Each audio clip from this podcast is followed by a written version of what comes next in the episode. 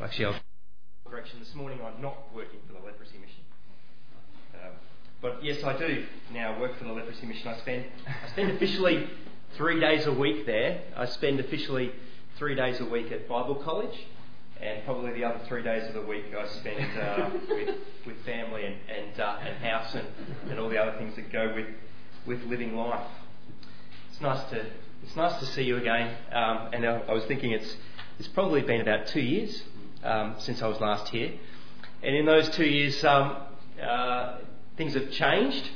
It's nice to see some, um, some old friends, um, some friends who have gotten older in those two years, and some younger friends too. And I'm sort of um, hobbling around a little bit this morning, so please forgive me. That's not the fact that I've aged horrendously in the last two years.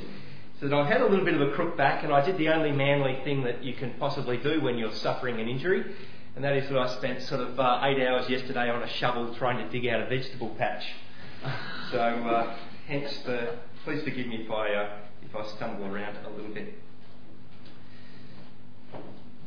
In the 1960s and um, and, and, early 1970s, the, the, the discipline of psychology was really only emerging um, as, as a field of, of, um, of study and, and genuine inquiry. And during that time, there were a number of social experiments that took place that had um, that have been written about and remembered and have had ramifications through the, the, field of study over the last four or five decades. You may have heard of them. One of them um, in 1971 was called the Stanford Prison Experiment. Um, it was an experiment in which uh, a, a researcher volunteers from Stanford University, uh, people who had, uh, had, had just signed up voluntarily to be part of an experiment, and he assigned some people to be prison guards and some people to be prisoners. And he set a series of, um, of situations in play, and, and remarkably, uh, the, the, the, the, study became famous because of the way in which um, well adjusted, well educated, um, happy, good people uh, who took on the roles of prison guards became abusive and violent towards those people who, in previous days, had simply been their peers in university lectures. Um, the experiment was stopped after six days um, when, things, when things had really unwound to a point of being quite dangerous. Um, and the guy who set the experiment up was, uh, has been criticised through the, lit- through the literature uh, repeatedly uh, through the decades for, for the way in which that experiment took place. Fortunately, it didn't affect his reputation too badly. He went on to become quite a leader in the field, but it was one of those early experiments uh, that showed how debased people can become um, when dealing with power. Another experiment that took place even a few years earlier than that was set up by a high school history teacher in California. Um, and uh, as the syllabus was coming to, to look at uh, the, the Second World War, he set up an experiment that he called the Third Wave, in which he asked his students to um, align themselves to a series of values of unity. And what happened in, in this experiment was that, um, in fact, a group of high school students uh, became almost radical fascists in the case of a few days. And one of these sort of experiments uh, that, that illustrated to us, and there are myriad others that demonstrate that people um, are ultimately self centered, self interested, and pathologically attracted to power and status. And that mightn't come as a surprise to you because you recognise that we live in a fallen world uh, where, where the elements that, that rule are power and corruption and evil. And it seems as we come to this passage in James that although James isn't dealing with the Stanford prison experiment, he is dealing with a sort of a social experiment of some sort. He seems that he's dealing with a social outplaying in the early church. Two visitors arrive. One, literally, it says dripping in gold. I have this sort of you know, this image of, you know, Mr. T, you know, kind of walking into, walking into church with his gold chains and his big rings. And the other, a poor person in shabby clothes, comes to visit. And surprisingly enough, um, the rich person gets preferential treatment and is offered a special seat in the assembly. Well, I'm sure that never happens here, um, but it clearly happened, was happening often enough that James saw it as, a, as an issue that needed to be addressed in the early church. Now, we'll tell you that I'm, I'm going to be reading or taking um, the notes that I took came from, from um, the NRSV Bible, which has a slightly different translation, particularly around the first verse in the, of the passage that we're looking at. And as I read it, I, I hope you'll, you'll understand why, um, why I've used this particular translation. You see, here James says, My brothers and sisters, do you, with your acts of favouritism, really believe in our glorious Lord Jesus Christ? It struck me when I read that. I thought, why would James go about using such strong language? Surely you would think that there are bigger problems that the man could be addressing. Um, surely there are issues of persecution, which, which James is going to allude to uh, later in the story. We know from other epistles that there was false teaching and that there was heresy going on in the church. So, why so early in this letter does James deal with an issue that we could see as potentially quite trivial? It's clear that to James, this isn't a trivial issue. So I wonder what it is that's got his, to use a, a term that I like, what is it that's got James's dander up? Are you familiar with that term? Get your dander up? It's a, it's a, it's a term that comes from, um, from the well known uh, um, American philosopher Theodore Geisel. If you don't know the name Theodore Geisel, you probably know the name Dr. Seuss. Um, he talks about people getting their dander up. And it's clear here that James is, that this has moved James significantly enough that he wants to speak about it. So the thing I want to understand here is what is driving his theological perspective. I don't think James is simply treating a, a, a, trivial social issue here. He's seeing it as an outworking of a fairly significant theological misunderstanding. And when we read verses 2 to 7, it could be possible for us to think that what he's actually addressing is some kind of um, uh, class or, or, or social warfare. Particularly when we come down to verses 6 and 7, where he says things like, um, But you have dishonoured the poor. Is it not the rich who oppress you? Is it not they who drag you into court? Is it not they who blaspheme the excellent name that was invoked over you? Is James uh, trying to set up classes of people here that in somehow that the, the rich in the, in the community are, are wrong and bad and, and, and, the poor and, and suffering are, are the only good ones? I, I don't think James is trying to do that at all. The Bible makes it clear that there are really only two classes of people. There are people who trust God and seek to live in obedience to Him. And there are people who reject God and seek to live in independence of Him. So, what James is tackling here isn't some kind of social manifesto, but it's a teaching that has its roots much deeper than a simple maxim like treat everyone equally or uh, we value egalitarianism around here. James is not saying that favouritism is simply unkind or rude, bad manners, or a bad look. He's saying that it strikes at the very heart of Jesus' teaching.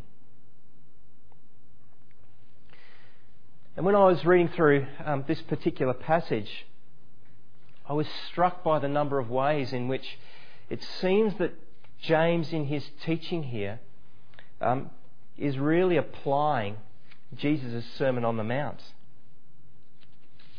It seems to be that that's the theological underpinning that's, that's driving um, his perspective on, on favouritism.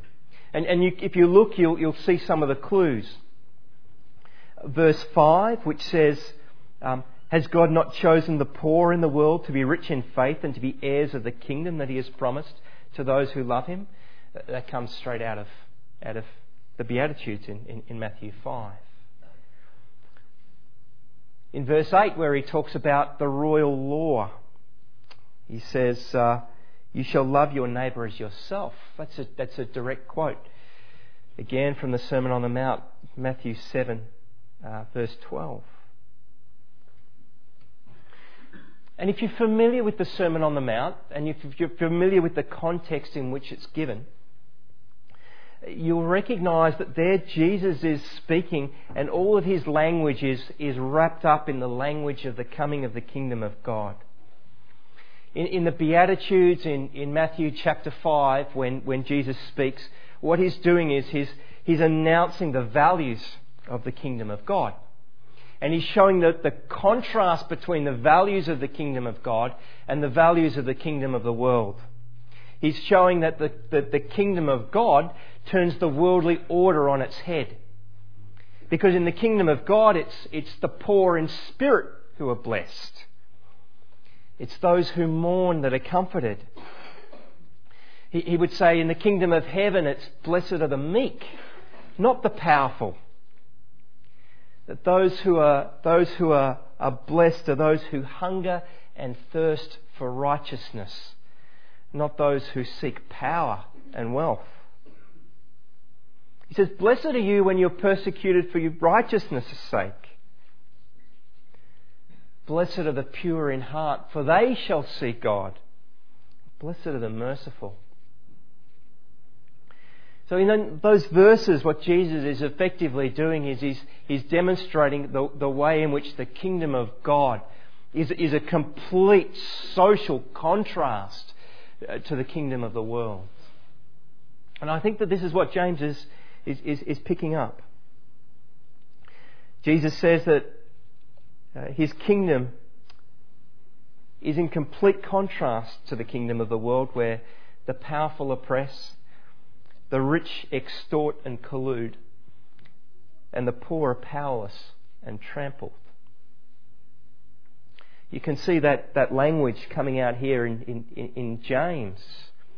Um, he's saying, in effect, that, uh, that you can see that it's the rich who oppress, and it's they who drag you into court, and it's those who, who blaspheme uh, your name, his name. I think what James is saying here is that um, showing favouritism, therefore, showing favouritism to those who have wealth and power is simply not bad manners or a bad look. What he's saying is that by showing favouritism, what you're really doing is that you're putting your faith in the world's kingdom, not in God's kingdom. Does that make sense? You're saying that uh, by, by offering a special place to people who have wealth or connections or access. You're saying, well, well, that's actually the world that we want to be a part of too. We might come here and we, we might talk about Jesus, but, but actually we're putting our faith in the world system, not in God's system. Uh, I think we have to be realistic and, and, and honest about this too, though, don't we? And, and recognise just how hard that is. And, and I think, I think now uh, of a couple of situations. I think, I think of the issue facing people involved in ministry. Now, my recognition is that ministry often runs on very little money.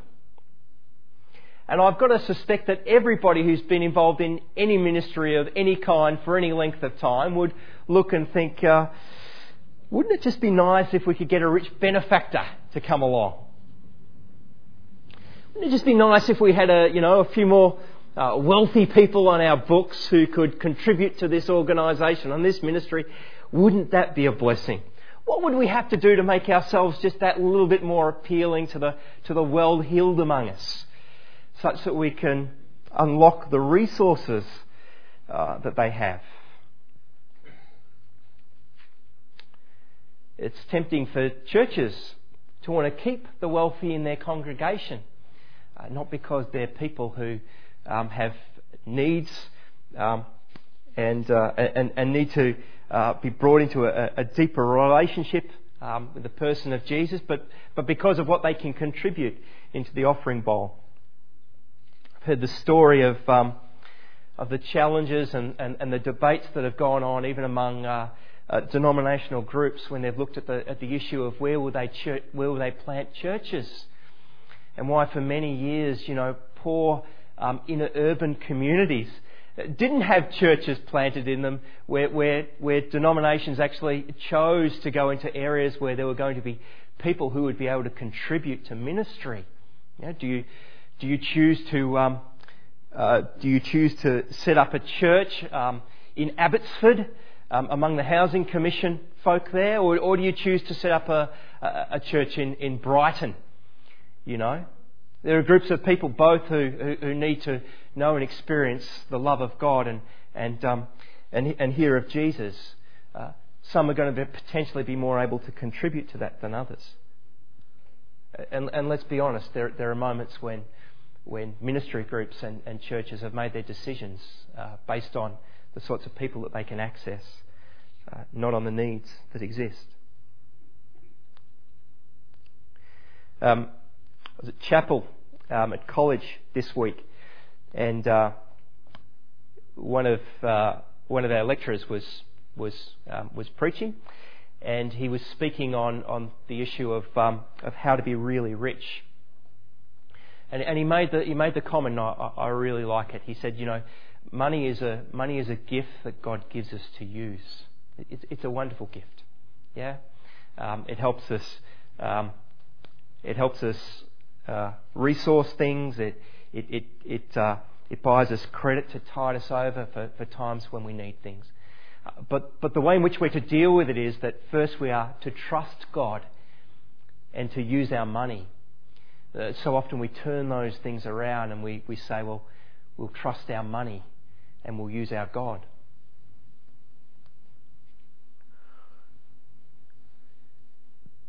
But just so that I'm, I'm really clear about this, I don't want to say here that, um, that this is about the rich being bad and the poor being good. I know some uh, delightful rich people, some wonderful, generous, and spirit filled, wealthy people. And I know some darn miserable and horrible poor people. Simply uh, not having money doesn't make you a beautiful person. And that's, that's, that's not what James is saying here either. We, don't have, we have to be careful that we don't create some kind of um, reverse stigma in our churches um, where people have to downplay their hard work or, or their blessing, which really just panders to a, a, a kind of sinful form of envy. It, it's, it's not about that at all. The question here is in whose kingdom are we going to place our trust? Are we going to place it in, in God's kingdom and in His values and in His way? Or are we going to place it in the world's kingdom and the world's values and the world's standards? But when I say that, I, there's something I, I just want to be careful about too.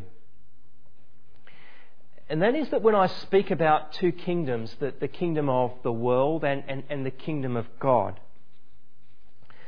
I don't want you to confuse that that I'm speaking about um, a spiritual world and a physical world. Okay? Please let's, let's, let's, not, make, let's not make that confusion and, and, and, and put these things into two separate spheres. The kingdom of God is just as physical as the kingdom of the world. And the kingdom of God is in fact the place where God is acknowledged as the king. And in the church, we have the first fruits of that. You see, in, in the church, the, the church is, is the beginning of the kingdom of God. It's the place in which God is acknowledged as the king, where his ways rule uh, and where he reigns. Uh, we know that there is going to be a time um, in which that kingdom of God will come to complete fruition. When, when Jesus will return and, and all the values that, that, um, that drive the, the, the, kingdom of the world, that they're, they're going to be destroyed and they're going to be gone forever. And we know the Bible talks about a time when every knee will bow and every tongue confess that Jesus is Lord. And that is a moment when the kingdom of God will come in all of its completion. Um, and, and it will be wonderful. And we look forward to that moment. But when Jesus stepped out onto planet Earth, he announced that the kingdom had already come. There's this, there's this dilemma of it's, it's, it's come and it will be, and it will come, you know, and now and not yet kind of dynamic. And for us, it's important to recognize that, that we're living also in the now. Um, that the way that we exist as a church is, is evidence uh, to the world of what the kingdom of God truly looks like. The church should be a place in which all the values of the kingdom of God are expressed as a foretaste of what perfection is going to look like one day. Now, I recognize that we are a fallen and a broken and a sinful group of people, but that is what Jesus has planted already on earth. That the kingdom of God has come in the people of God, the place where his people recognize his kingship and seek to, uh, seek to follow in obedience his values and his ways.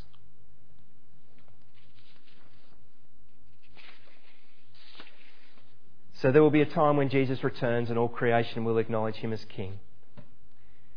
But right now, the kingdom of God exists on earth in the church.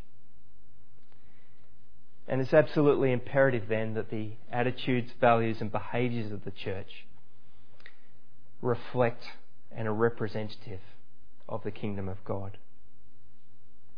So that's why I reckon James is so uh, is so worked up about this particular passage. It's why I don't think he's talking about it just as a simple element of uh, being nice to people socially and, and doing the right thing and being kind and gentle. I think what he's saying is when you show when you show partiality, when you show favour to people on the basis of, of what, how they appear or what they look like, you are demonstrating that you have aligned yourselves to the world's kingdom, not to Jesus' kingdom. Does that make sense? You see why he's, why he's, uh, why this is far more than simply just um, something about social good manners and graces. So the question for us then potentially becomes what might this look like in our church today? See, we don't. Uh, this is a very egalitarian gathering. You know, you don't have special seats or, or, or places for people.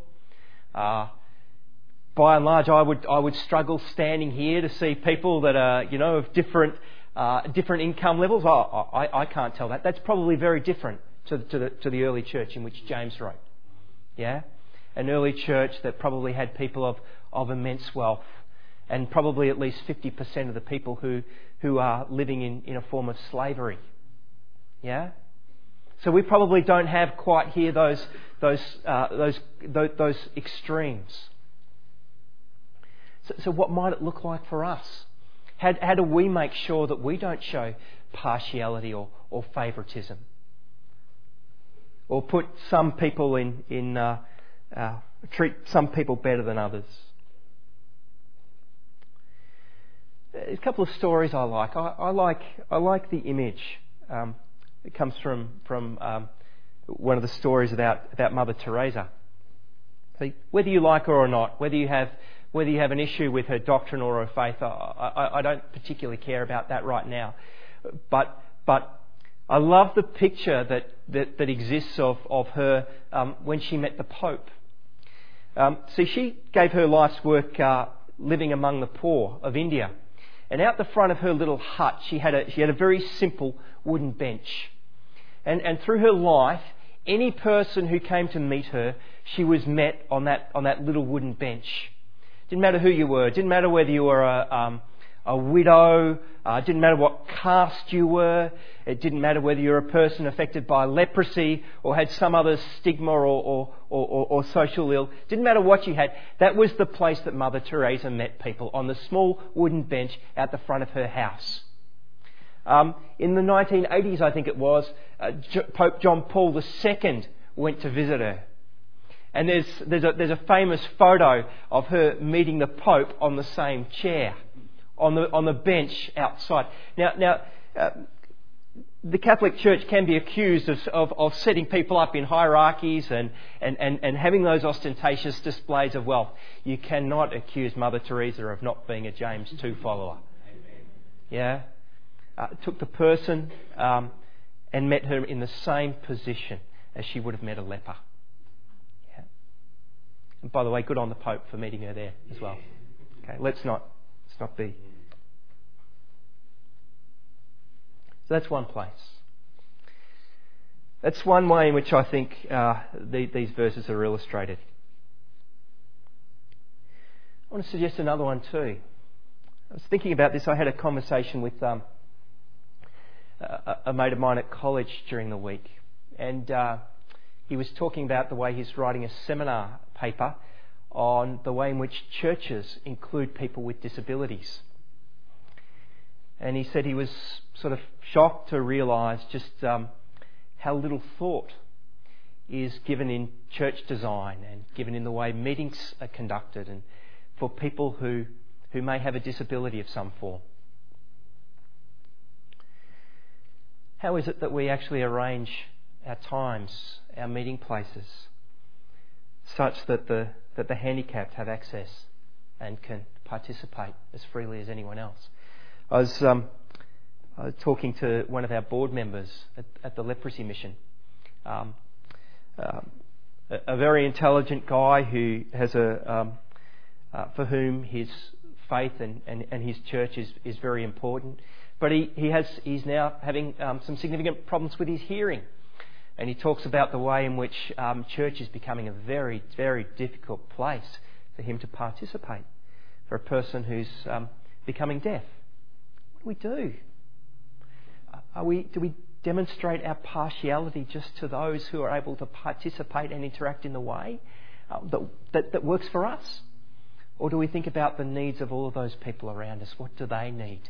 Yeah?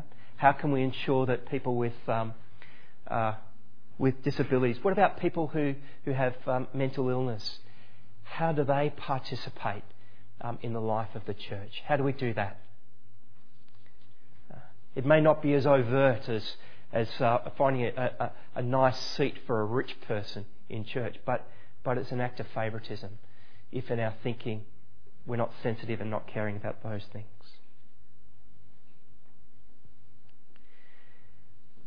How do we go about ensuring that it's, that it's not just the eloquent or the assertive who are able to be heard in your church? And we make sure it's not just the, um, the bright, shiny people who have an opportunity to participate. I'm not saying that we don't, um, that we don't honour and, and, um, and, and use people on the basis of their giftedness. I'm not, not saying that at all. But how do we make sure that, that it's uh, not favouritism simply shown out of those people who know how to get what they want in a social context? Churches, churches can do that too. I think as, as people, we need to be careful of that. And I think if James was writing into our context today, those might be the kind of issues that he would be addressing. In the first century in which he wrote, the, um, the obvious standout issue was the issue of, of wealth versus poverty. A rich person walking into the, into the meeting, a poor person walking into the meeting. Um, in our context, those things be, may be much more subtle, but they're actually driven by the same, uh, by the same theological basis, by that understanding that what James is talking about here is as a church, as a group of people, as a body of believers, you are compelled to align yourselves to the values and the attitudes and the behaviours and the standards of the kingdom of God. Those are the things in which you are to place your trust. Not to place your trust in the standards and the values and the attitudes of the world. Because, friends, when the kingdom of God comes in its completeness, all of those values will be done away with and the social order will be turned on its head. It will be those who hunger and thirst for righteousness, those who are meek, those who are gentle, those who are humble.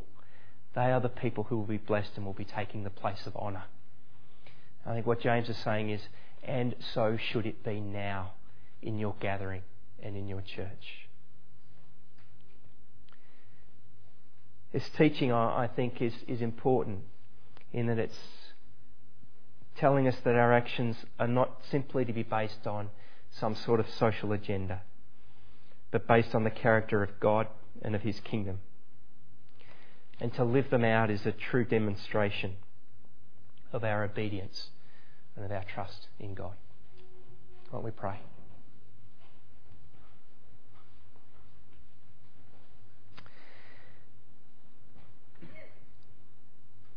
Our Heavenly Father, we thank you that in coming together, in acknowledging you as our Lord and as our God, we are witnessing that the kingdom of God has indeed come. And Father, we look forward to a time when you return and when your kingdom comes in its completeness and where the values of, of this world are overturned and you are acknowledged by all, and your ways reign and rule. Father, as we live in that period of, of hope and of expectation of that day coming, Father, help us to genuinely and obediently and sincerely live in accordance with the values and the ways and the standards of your kingdom. Father, make us mindful of not showing special favour or partiality to people on the basis of the things that the world holds dear. Father, help us to see through those things just as you indeed yourself did, where you looked beyond the external appearance and looked into the heart. Father, so give us the gift and the grace to be able to do that to look at one another as children of God and to treat one another accordingly.